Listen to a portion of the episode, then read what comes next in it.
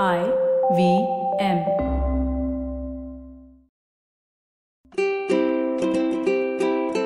Hello and welcome to the Habit Coach Podcast, the bite sized podcast filled with quick and easy, actionable habits.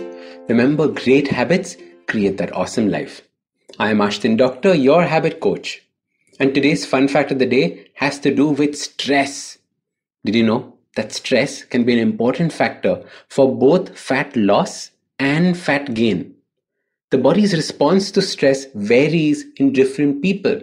Some bodies pile on the pounds while others shed the fat. Depending on which side of the spectrum you're on, your body reacts differently. Adrenaline and cortisol are released. They speed up the metabolism, getting ready for running away or fighting. And in this process of speeding up the system, they suppress hunger. As a result, some people end up eating less when stressed. For others, the need for energy during stressful situation leads to a desire to eat, eat, eat. The craving for sugar kicks in as sugar is a big source of energy. This means you go and raid the junk food cupboard or order lots of sweets and have no control over what you eat. Now, it is important to remember that neither is good or bad. Neither is luckier than the other. Fat loss or fat gain because of stress is not a good way to function. We have to find out a way out of this vicious behavior and pattern. The main cause of fat gain is cortisol when it comes to stress. It does many things in the body, so let's take it step by step.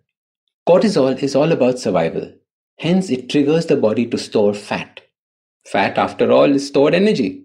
The body doesn't know if it'll get food while on the run or if it's in a famine. Hence, storing fat is a natural response for survival. This is also why we stress eat.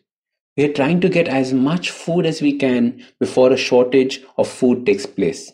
Stuff your face now because there might not be enough later. The next step is about focus. When we are stressed, our body goes into a state where nothing else matters except the stress which is why it becomes so close to impossible to start exercising regularly.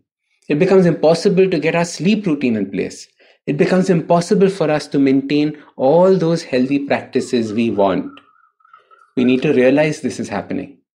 I read somewhere that exercising while stressed is like trying to run a marathon while giving somebody a piggyback ride. That's the truth. It really does feel like that.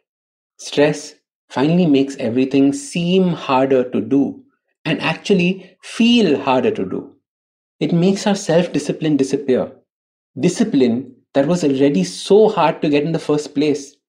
We have a who cares attitude. We say, what's the point of trying to be disciplined? For many people around the world, stress is the biggest reason for fat gain. Lots of studies have been done on this. In one study, a lady could put on up to 5 kilos a year because of a few months of chronic stress. This is because of the way chronic stress affects our metabolism. So, if you're not making progress on your fat loss journey, it could be because of all the stress you're carrying around. You have to learn to de stress and be free. A good place to start is to listen to the Ho Open Ho'oponopono podcast or the podcasts I've done on stress. You can start the habit of free flow writing, where you just write down all the thoughts that are running through your mind. If need be, seek professional help with a counselor. There is no shame in asking for help. Do whatever you need to do to get rid of the stress and learn how to never let it affect you again. So, your habit to get over stress induced fat gain starts by sitting down every day and asking yourself, How are you feeling? Are you feeling worried? Are you feeling scared? Are you feeling stressed? Have you noticed how this is affecting your eating habits? Once you're aware, you can make changes. Seek ways to de stress every single day. So start these habits and share with us your progress using the hashtag TheHabitCoach. If you like this podcast, don't forget to check out other interesting podcasts on the IVM network. You can listen to us on the IVM Podcast app or ivmpodcast.com. You can also follow us on social media. We are at IVM Podcasts on Twitter and Instagram. If you want to reach out to me, I am Ashdin Doc on Twitter and Instagram. You can find lots more information on my website, awesome180.com, or check out different content on my YouTube channel called AWESOME 180. That's Awesome 180.